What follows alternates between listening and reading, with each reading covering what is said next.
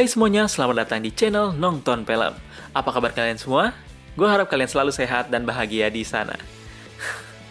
Jadi kayak lagunya Selam Seven. Gue harap kalian selalu sehat dan baik-baik aja ya di luar sana. Nah, untuk meningkatkan subscriber, enggak, enggak gitu juga.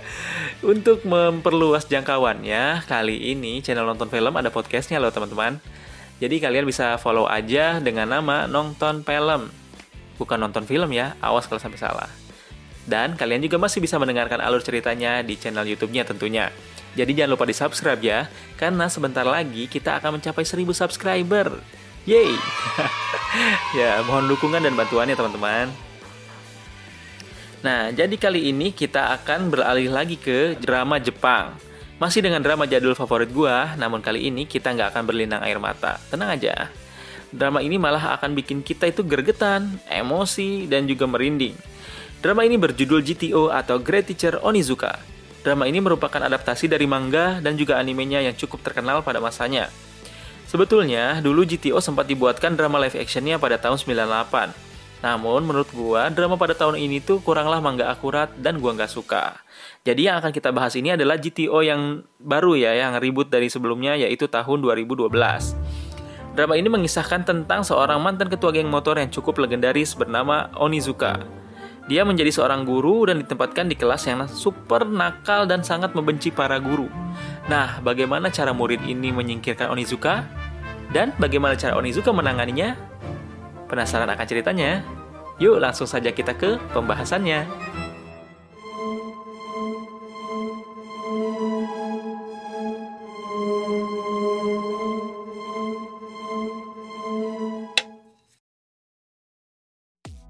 Di awal cerita kita akan diperlihatkan seorang guru wanita bernama Fuyutsuki Azusa.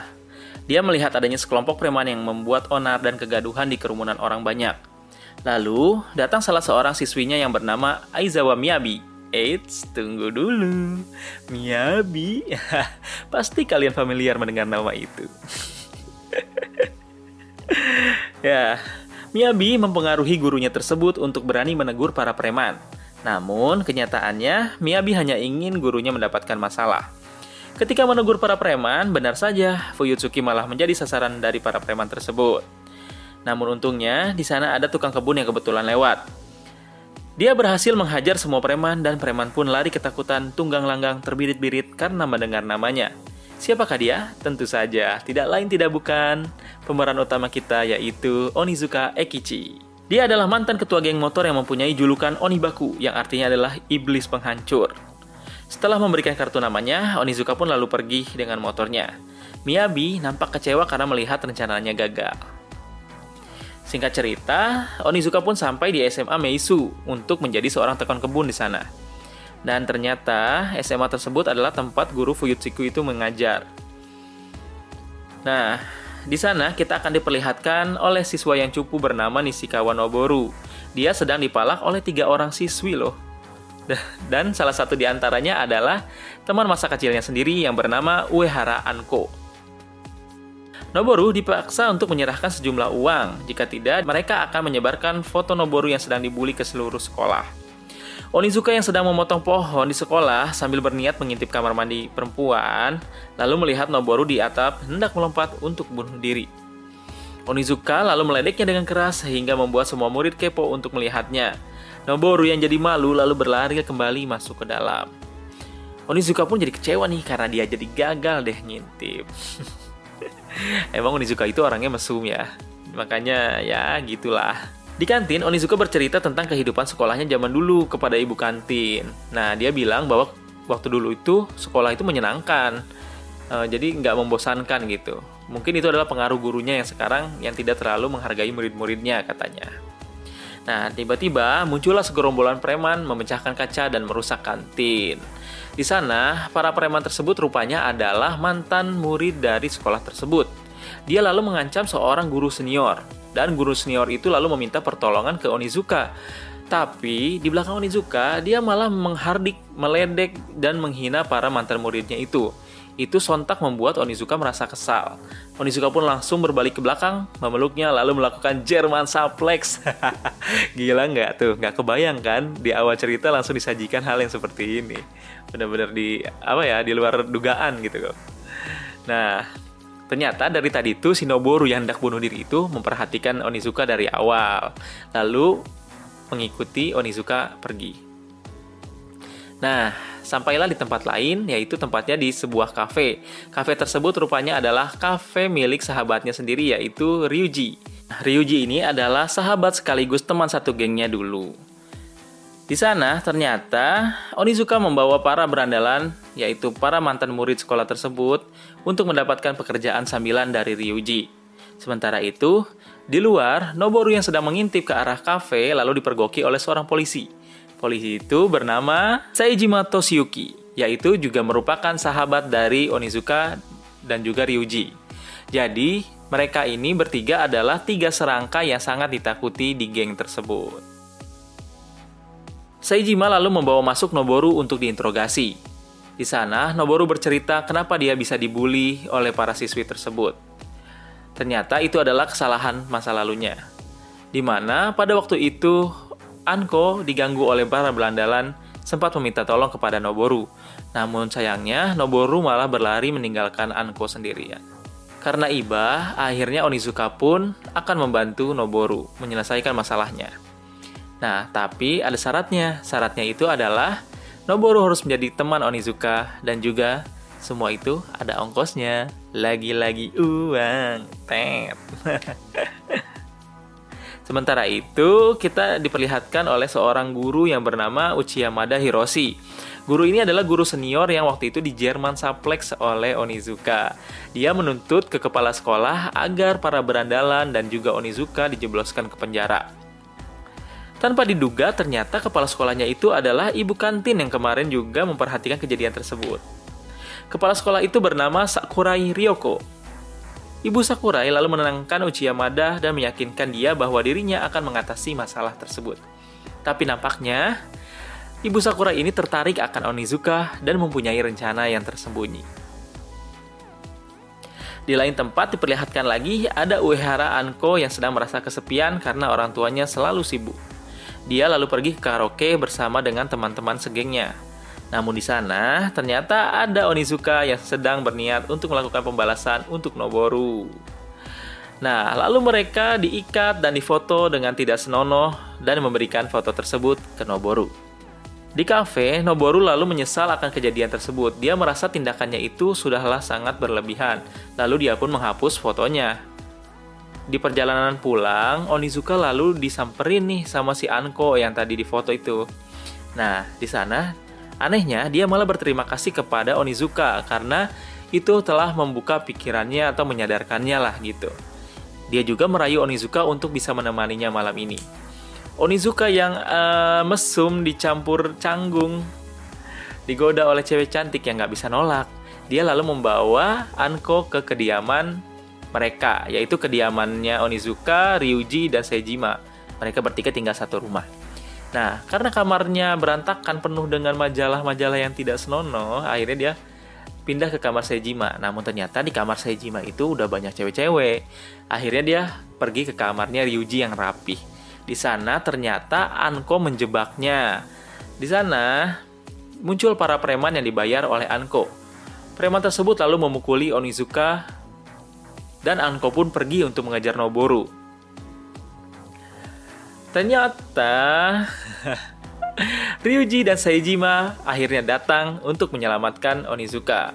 Dan preman-preman tersebut malah dikeroyok habis-habisan dan dipalak juga uangnya. Sementara itu, Anko yang bertemu dengan Noboru di tengah jalan lalu meminta fotonya untuk dihapus. Tapi Noboru bilang bahwa fotonya memang sudah dihapus karena dia merasa bersalah. Saat itu juga muncullah para preman yang habis digebugin oleh gengnya Onizuka. Dia datang menghampiri Anko untuk meminta pertanggungjawaban karena menurut mereka Anko telah menjebaknya. Jadi Anko dibawa ke suatu gudang untuk ya kalian tahulah diapain. Nah, Noboru yang melihatnya lalu menelpon Onizuka. Dia meminta kepetolongan terhadap Onizuka. Tapi Onizuka malah bilang untuk menyelesaikan masalahnya sendiri karena ini adalah kesempatan untuk memperbaiki semuanya.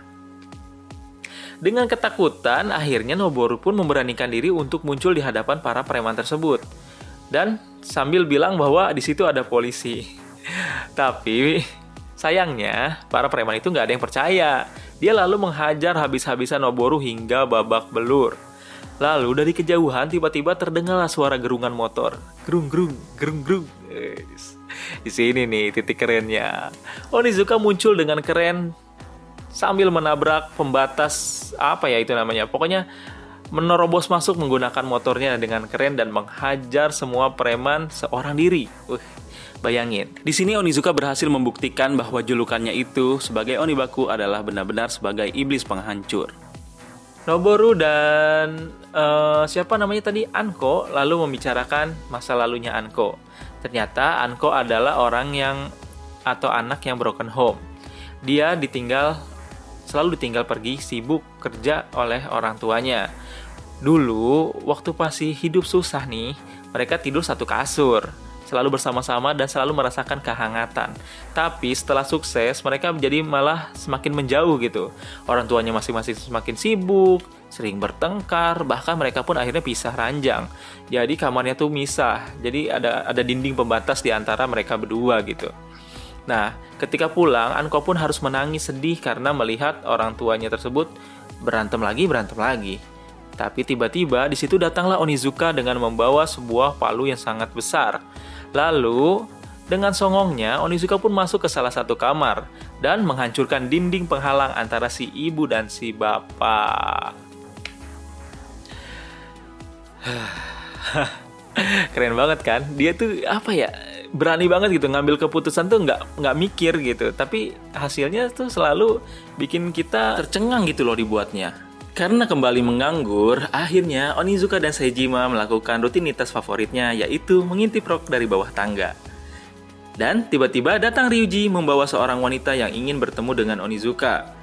Ternyata wanita itu adalah ibu kantin di sekolah tempo hari. Dan ternyata lagi nih, Ibu Sakura ini adalah kepala sekolah di sekolah tersebut.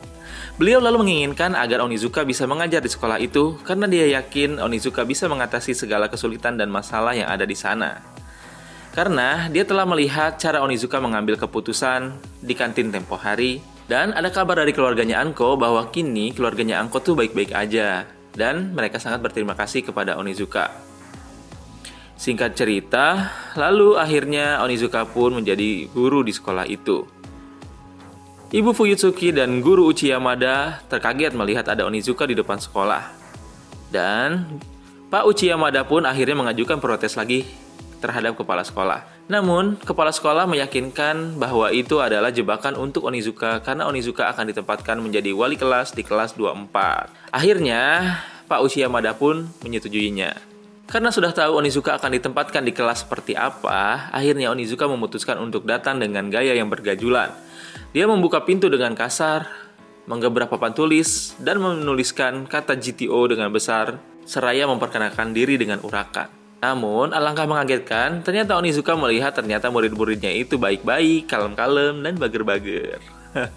Sontak itu membuat dirinya menjadi malu.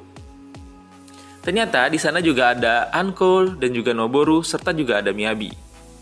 Nah, Anko dan Noboru yang sudah berteman dengan Onizuka lalu hendak memperingatkan Onizuka tentang kelasnya. Namun, ternyata di sana sudah ada Miyabi yang terlebih dahulu berbicara kepada Onizuka. Miyabi bercerita kepada Onizuka bahwa ada temannya yang tidak pernah masuk ke sekolah dan selalu membolos. Dan Miyabi juga meminta tolong Onizuka untuk datang ke apartemennya Miki guna membujuknya untuk kembali mau bersekolah. Onizuka dengan percaya diri lalu menyetujui dan akan berangkat ke apartemennya Miki. Dan episode 1 dari drama GTO ini pun berakhir. Apakah Onizuka bisa meyakinkan Miki untuk bersekolah kembali? Dan apakah yang sebenarnya direncanakan oleh Miyabi? Penasaran akan ceritanya? Tunggu saja episode selanjutnya. Gue Jul dari kru nonton film undur diri. Sampai ketemu lagi ya di episode kedua. Goodbye and keep watching.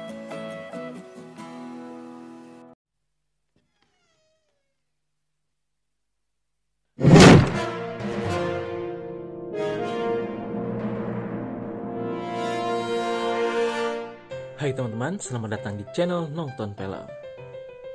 Dari film bergenre psychological thriller, sekarang kita beralih ke film bergenre psychological horror. Film ini berjudul The Others, keluaran tahun 2001 yang disutradarai oleh Alejandro Amenabar dan dibintangi oleh Nicole Kidman. Film ini mengisahkan seorang janda beranak dua yang ditinggal mati oleh suaminya.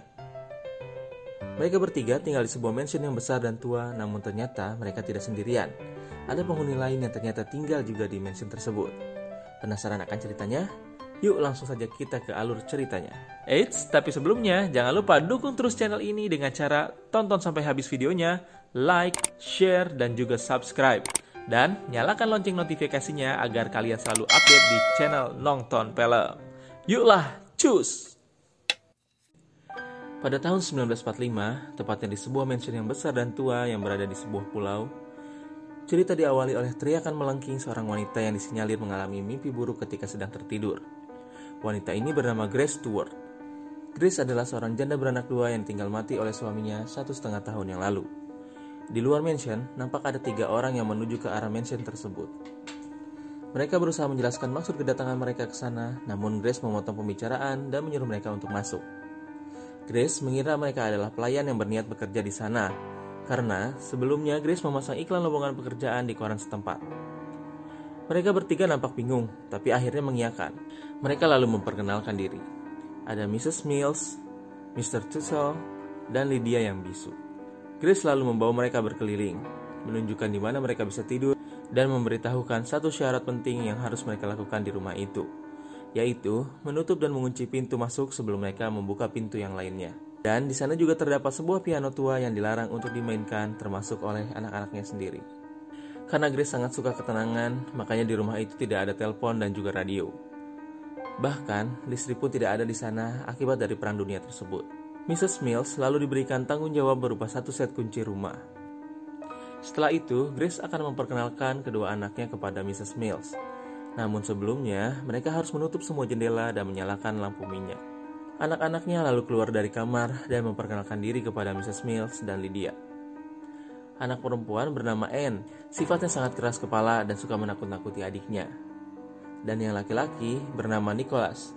Dia adalah anak bungsu yang penakut namun sangat penurut dan sayang kepada ibunya. Grace menjelaskan bahwa anak-anak mengidap sebuah penyakit alergi yang sangat berbahaya. Mereka tidak bisa terkena paparan sinar matahari secara langsung. Jika sinar matahari langsung terkena kulit, mereka bisa melepuh dan bahkan bisa menimbulkan kematian.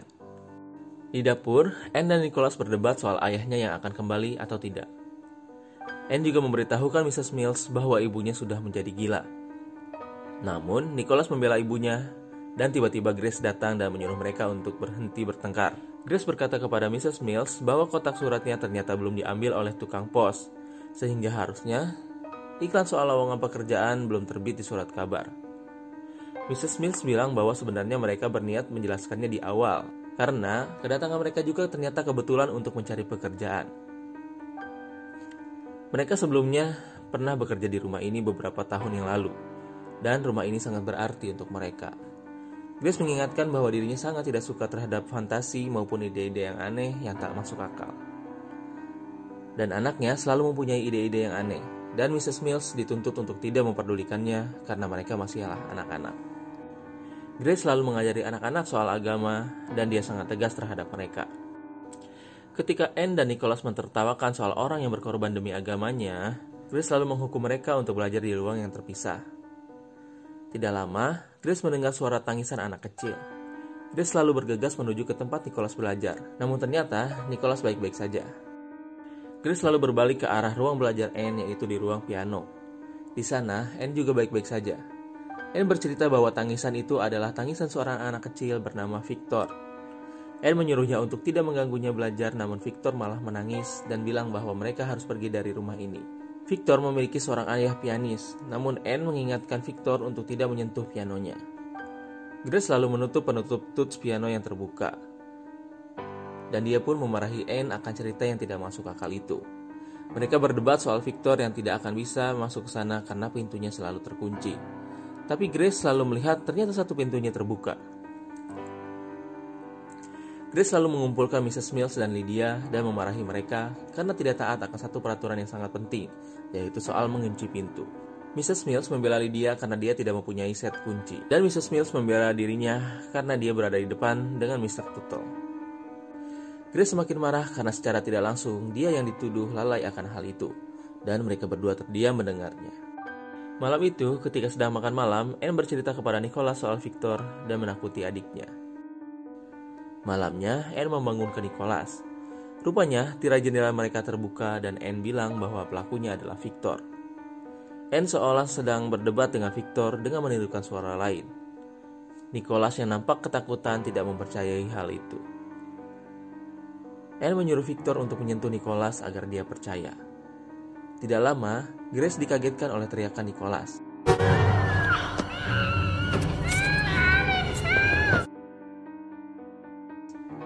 Nicholas mengadu bahwa Anne menakutinya, namun Anne menyangkalnya.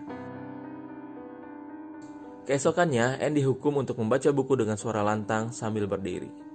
Sementara itu, Grace yang sedang menenun di ruangan lain komplain kepada Mrs. Mills karena Lydia kerjanya selalu gaduh di atas sana. Mrs. Mills selalu segera menemui Lydia untuk menyampaikan pesan Grace. Tidak lama, suara gaduh di atas bertambah parah, hingga membuat lampu bergetar dan terdengar suara benda jatuh. Grace yang tidak bisa menahan emosinya lalu berteriak memanggil Lydia. Alangkah terkejutnya Grace melihat Lydia dan Mrs. Mills sedang berada di luar. Dengan penasaran, Grace bertanya kepada Anne, apa yang terjadi di atas sana? Anne bilang dia hanya sedang membaca sesuai yang diperintahkan oleh Grace. Grace memaksa Anne untuk berbicara, namun Anne menolak mengatakannya. Karena Grace selalu tidak percaya kepada Anne dan malah kena hukuman karena berterus terang. Grace memohon kepada Anne agar mengatakan yang sejujurnya. Anne lalu menunjuk ke arah gudang. Di dalam gudang, Grace mendengar suara orang berbicara. Dia di sini. Dia mengawasi kita. Lalu terlihat daun pintu bergerak. Grace langsung keluar dan menanyakan ke mana mereka pergi kepada Anne. Anne bilang bahwa mereka pergi ke segala arah. Mereka menyuruh kita untuk pergi karena rumah ini adalah milik mereka. Dan mereka bilang akan mencopot semua gordennya. Mrs. Mills meyakinkan Grace untuk tenang namun Grace masih mengira bahwa di rumahnya ada manusia yang bersembunyi, karena dia jelas mendengar suara percakapan mereka. Anne lalu menggambarkan sosok yang dia lihat. Ada sosok ayah, ibu, Victor, dan juga nenek tua yang menyeramkan. Di atas kepala mereka terdapat angka yang menunjukkan berapa kali Anne melihat penampakan mereka. Grace langsung ketakutan melihat gambar nenek yang menyeramkan itu dengan angka 14 di atasnya. Grace memerintahkan Mrs. Mills dan semua rekan kerjanya untuk menggeledah seluruh ruangan di rumah itu. Gorden tiap ruangan dibuka, setiap sudut diperiksa, namun mereka tidak menemukan apa-apa. Hingga Grace menemukan sesuatu yang aneh di gudang. Dia menemukan sebuah album kematian. Ternyata pada zaman dulu, orang yakin dengan memfoto mayat keluarganya, arwahnya akan hidup pada foto tersebut. Grace lalu memerintahkan Mrs. Mills untuk menyingkirkannya. Malamnya, Grace meminta Mrs. Mills untuk menceritakan pengalaman kerjanya di rumah itu. Dahulu, majikannya memperlakukan mereka dengan baik, hingga akhirnya majikannya pergi ke London dan jarang pulang. Dan para pelayan pun pergi dan tersisa mereka bertiga. Namun, mereka bertiga pun harus pergi dikarenakan wabah TBC yang sedang melanda pada saat itu. Grace menanyakan penyebab bisunya Lydia. Mrs. Mills bilang bahwa Lydia hanya tiba-tiba berhenti bicara dari wajahnya tersirat seperti ada yang ditutupi. Ketika sedang sendirian, Grace mendengar lantunan piano dari lantai bawah.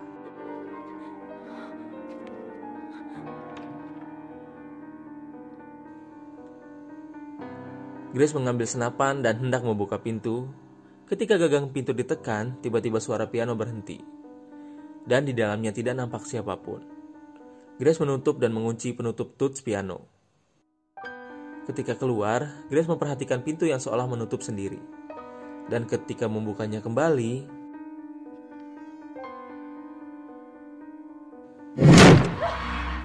pintu langsung terbanting di hadapannya. Grace memanggil Mrs. Mills untuk meminta kunci ruangan piano. Ketika dibuka, Grace terkaget melihat penutup tuts yang dikuncinya kembali terbuka. Grace menceritakan semua pengalamannya saat itu juga kepada Mrs. Mills. Dia shock karena dia mulai mempercayai apa yang tidak sesuai dengan keyakinannya sendiri. Namun, Mrs. Mills percaya akan semua itu. Namun, Mrs. Mills percaya akan semua itu. Dan bilang bahwa tidak akan selalu ada jawaban untuk semua pertanyaan. Grace bergegas keluar untuk menemui pemuka agama untuk merukiah rumahnya. Mrs. Mills merarangnya karena keadaan masih sangat berkabut. Di luar, Grace bilang kepada Mr. Tuttle yang sedang menumpuk daun kering untuk mencari makam di sekitar kebunnya. Dan jika ada, apakah ada makam dengan nama Victor di dalamnya? Mrs. Mills menghampiri Mr. Tuttle. Mereka seperti merencanakan dan menyembunyikan sesuatu. Lalu terlihat di tumpukan daun tersebut ternyata ada batu nisan yang sengaja ditutupi oleh Mr. Tuttle.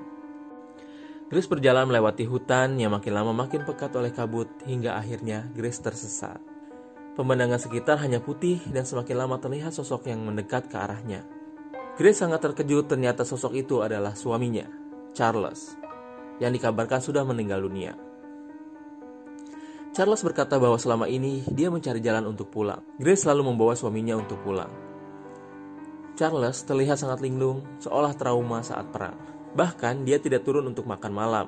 Di ruang makan, Anne dimarahi oleh Grace karena mengungkit soal para penyusup. Nah, para penyusup ini adalah sebutan untuk para hantu yang dilihat oleh Anne. Mrs. Mills menenangkan Anne dan berkata bahwa ibunya suatu saat akan sadar dan bisa melihat mereka. Katanya akan ada sebuah kejutan dan semua akan berubah. Di ruangan lain, Mr. Tuttle, Mrs. Mills, dan Lydia pun berkumpul. Mrs. Mills bilang bahwa ibunya akan menjadi masalah buat mereka. Anak-anaknya mudah untuk diyakinkan, sedangkan si ayah yang linglung bahkan tidak tahu dia berada di mana. Keesokannya, Anne diberikan sebuah gaun putih berkerudung payet. Anne sangat menyukai bajunya karena dia terlihat seperti mempelai wanita. Grace selalu mengunjungi suaminya yang berbaring di kamar. Bahkan dia belum makan semenjak kepulangannya. Grace kembali melihat Anne di kamarnya, namun kali ini Anne terlihat berbeda. Tangannya peot dan keriput layaknya nenek-nenek. Ketika melihat wajah Anne, tampak seorang wajah nenek yang menyeramkan. Grace lalu mencekiknya dan melemparnya ke lantai. Alangkah terkejutnya ketika Grace menarik kerudungnya, ternyata benar itu adalah Anne. Anne berteriak bahwa ibunya tidak akan berhenti sampai dia membunuhnya. Mrs. Mills melerai dan membawa Anne ke kamar ayahnya. Di kamar, Charles membeberkan apa yang dia dengar dari Anne. Grace meminta maaf karena dia salah lihat. Namun, yang dimaksud Charles adalah kejadian hari itu. Mungkin yang dimaksud Anne adalah saat ibunya menjadi gila tempo hari itu. Grace bercerita bahwa dia hilap karena para pelayan tiba-tiba meninggalkannya pada malam itu. Charles yang melihat marah lalu berpamitan akan pergi lagi untuk berperang. Padahal waktu itu perang sudah usai. Charles menenangkan Grace dengan melakukan aktivitas sampai akhirnya mereka tertidur. Sementara itu, di kamar, Anne bercerita kepada Nicholas bahwa ibunya sudah menjadi gila seperti hari itu. Keesokannya, Charles sudah hilang dan tidak ditemukan di mana pun. Grace mencarinya hingga keluar. Lalu tiba-tiba dari kejauhan terdengar teriakan Anne. Ternyata, Gordon di kamar anak-anak menghilang. Grace langsung bergegas menutupi tubuh anaknya dengan jaketnya dan membawanya ke ruangan yang gelap. Mrs. Mills yang mendengar teriakan Grace memanggil namanya hanya diam saja, seolah dia tahu apa yang terjadi dan membiarkannya. Grace selalu mengecek kulit-kulit anaknya dan ternyata mereka baik-baik saja. Grace selalu memaksa Lydia untuk mengatakan siapa pelakunya. Namun, Mrs. Mills dengan tenang berusaha menjelaskan, dan penjelasan itu malah membuat Grace marah dan meminta kuncinya dikembalikan. Grace menodongkan senjata ke arah mereka, mengambil kuncinya, dan lalu mengusir mereka keluar. Di luar nampak Mrs. Mills sudah kehilangan kesabarannya. Dia menyuruh Mr. Tuttle untuk membuka makam yang selama ini dia tutupi dengan daun kering. Rupanya, Gordon di seluruh rumahnya pun hilang. Grace selalu mencari Gordon hingga ke penjuru ruangan, sampai akhirnya malam pun tiba. Anne yang merasa bosan memutuskan untuk melompat keluar jendela mencari ayahnya. Nicholas yang ketakutan pun akhirnya mengikuti Anne. Di tempat lain, Grace mengunjungi kamar Mrs. Mills dan Lydia. Di sana dia menemukan sesuatu yang membuatnya tercengang, yaitu potongan dari album kematian di mana foto itu ada foto Mrs. Mills, Lydia, dan Mr. Tuttle dalam keadaan meninggal. Sementara itu, Anne menemukan batu nisan bertuliskan nama Mrs. Mills, Mr. Tuttle, dan juga Lydia di halaman mereka. Jadi, ternyata mereka bertiga itu adalah hantunya selama ini. Dan mereka sekarang sudah ada di belakang anak-anak. Anne menyuruh Nicholas untuk pergi karena mereka adalah hantu Grace yang mendengar teriakan anak-anaknya lalu bergegas berlari keluar. Grace menyuruh anak-anak untuk masuk dan bersembunyi dan kemudian menembak ketiga hantu itu. Mrs. Mills bilang bahwa mereka sudah mati akibat TBC setengah abad yang lalu. Grace menutup pintunya dan hantu itu pun tidak bisa masuk ke dalam. Mereka menjelaskan bahwa kalaupun mereka pergi, para penyusup akan selalu ada di dalam. Mereka bilang bahwa para penyusuplah yang mencopot semua gorden di rumah tersebut. Para penyusup sudah berada di dalam bersama anak-anak dan menunggu Grace untuk berkomunikasi. Anak-anak yang ketakutan lalu bersembunyi di dalam lemari di dalam, mereka mendengar suara yang memanggil mereka. Ikut aku anak-anak. Dan tiba-tiba pintu lemari dibuka oleh sosok nenek-nenek bermata putih.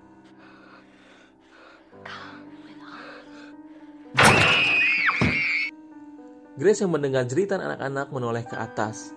Mrs. Mills menyarankan agar Grace ke atas dan berkomunikasi dengan para penyusup. Di atas, di sebuah ruangan terdengar suara wanita tua yang meminta anak-anak agar berkomunikasi dengan mereka. Nah, ini plot twistnya nih. Ketika masuk, Grace melihat sekelompok orang sedang duduk di meja bulat yang berusaha untuk berkomunikasi dengan anak-anaknya. Ternyata mereka adalah para penghuni rumah dan beberapa para cenayang yang dipimpin oleh wanita tua bermata putih. Wanita tua itu lalu bertanya kepada anak-anak, apa yang dilakukan oleh ibu mereka. Anne membisikkan sesuatu ke telinganya. Lalu wanita tua itu bilang, jadi ibu kalian telah membunuh kalian dengan menggunakan bantal. Anak-anak berteriak bahwa mereka belumlah mati. Grace yang geram lalu mengguncang meja dan merobek kertas. Tentu saja bagi perspektif orang yang sedang di meja itu, itu adalah merupakan gangguan mistis yang kuat. Sang istri dari pemilik rumah sangatlah ketakutan dan meminta suaminya untuk pergi dari rumah itu. Karena hantu di sana adalah hantu seorang ibu yang membunuh kedua anaknya dengan bantal dan membunuh dirinya sendiri dengan menggunakan senapan. Dia sangat khawatir dengan keamanan anaknya yang bernama Victor. Sambil memeluk anaknya, Grace pun mengingat akan kejadian itu. Dia tidak sadar mengapa bantal itu ada di tangannya dan mengapa anak-anaknya terbujur dengan kaku. Mrs. Mills bilang bahwa para penyusup sudah pergi dan kemungkinan akan datang lagi yang lainnya. Dan terkadang kita akan sadar akan kehadiran mereka dan terkadang juga tidak. Dan akhirnya sinar matahari pun tidak membuat anak-anaknya sakit lagi. Grace dan kedua anaknya menatap keluar jendela di mana para penyusup itu akhirnya pergi dan meninggalkan rumah itu dan rumah itu pun dijual. Dan dengan dijualnya rumah itu, maka film dari The Others pun selesai. Nah, bagaimana menurut kalian soal film bergenre psychological horror ini? Apakah kalian suka? Kita akan disajikan oleh sudut pandang dari keluarganya Grace yang diteror oleh para hantu. Namun ternyata Grace adalah merupakan hantu itu sendiri. Jadi uh, si Grace itu bukannya diteror oleh hantu, tapi dia merasakan keberadaan manusia. Jadi ibaratnya kayak ada dua dimensi paralel yang berbeda gitu, berseberangan. Jadi saling terkoneksi satu sama lain. Nah di sini si N itu yang bisa merasakan dan melihat uh, apa si sosok manusianya tersebut. Jadi keluarga Grace ngiranya itu hantu dan manusia itu juga ngiranya ya emang hantu sih emang si Grace itu jadi gitulah intinya si Grace itu adalah hantu yang apa merasa masih hidup di dunia gitu. dia lupa kali ya dia udah meninggal.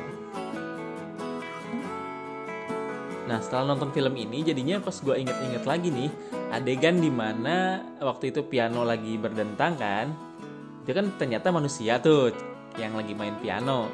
Terus tiba-tiba ada pintu dong ngebuka gitu otomatis dia langsung berhenti kan. Mungkin dia panik gitu langsung berhenti dan tiba-tiba pintu kebuka. Udah gitu mungkin itu manusianya itu merasakan ada hantu gitu di situ yang membuka pintu atau segala macam. Hingga akhirnya dia banting kan itu pintu dan ternyata si Grace ketakutan. Yang lucunya itu kalau misalkan dua-duanya kelihatan itu dua-duanya itu sama-sama saling ketakutan tapi saling nggak bisa ngeliat. Jadi itu kocak sih kalau dibayangin. Nah. Lalu soal masa lalunya si Grace nih dari awal kita didengarkan kata-kata e, ibunya menjadi gila pada hari itu nah itu tuh kata-kata itu tuh selalu diulang pada hari itu pada hari itu pada hari itu sampai akhirnya kita diberi penjelasan apa sih yang terjadi pada hari itu Nah, ternyata hari itu adalah di mana si Grace hilaf dan membunuh anak-anaknya dan lalu membunuh dirinya sendiri. Akhirnya kita tahu di akhir. Ya intinya ini filmnya benar-benar nge-twist ya. Pertama nge-twistnya itu adalah pas saat kita tahu bahwa ternyata Mrs. Mills, Mr. Tuttle dan Lydia itu ternyata adalah orang yang sudah meninggal atau hantu. Dan lebih kagetnya lagi bahwa ternyata mereka semua adalah hantunya. Walaupun sebenarnya ada beberapa plot hole yang agak mengganjal ya kayak apa sih ini tujuannya si Miss apa namanya Miss Mrs. Mills tujuannya tuh buat apa? Buat ngasih tahu kalau mau ngasih tahu kenapa nggak langsung aja to the point gitu. Terus kan dia penghuni lama. Nah, ke mana aja selama ini gitu. Kenapa baru ada di saat setelah bertahun-tahun si Grace dan keluarganya itu meninggal gitu. Kenapa dia baru nongol? Dan kenapa juga dia nongol situ sebagai pembantu dan akhirnya jadi pembantu lagi bagi si Grace. Nah itu agak-agak ya pertanyaan aja sih biasalah pertanyaan-pertanyaan yang tiba-tiba datang saat menonton film nah menurut kalian ini film bagus apa enggak yuk kita diskusi di kolom komentar di bawah Gue Jul dari kru nonton film undur diri. Sampai ketemu lagi ya di episode selanjutnya. Di konten selanjutnya maksudnya. Bye bye and keep watching.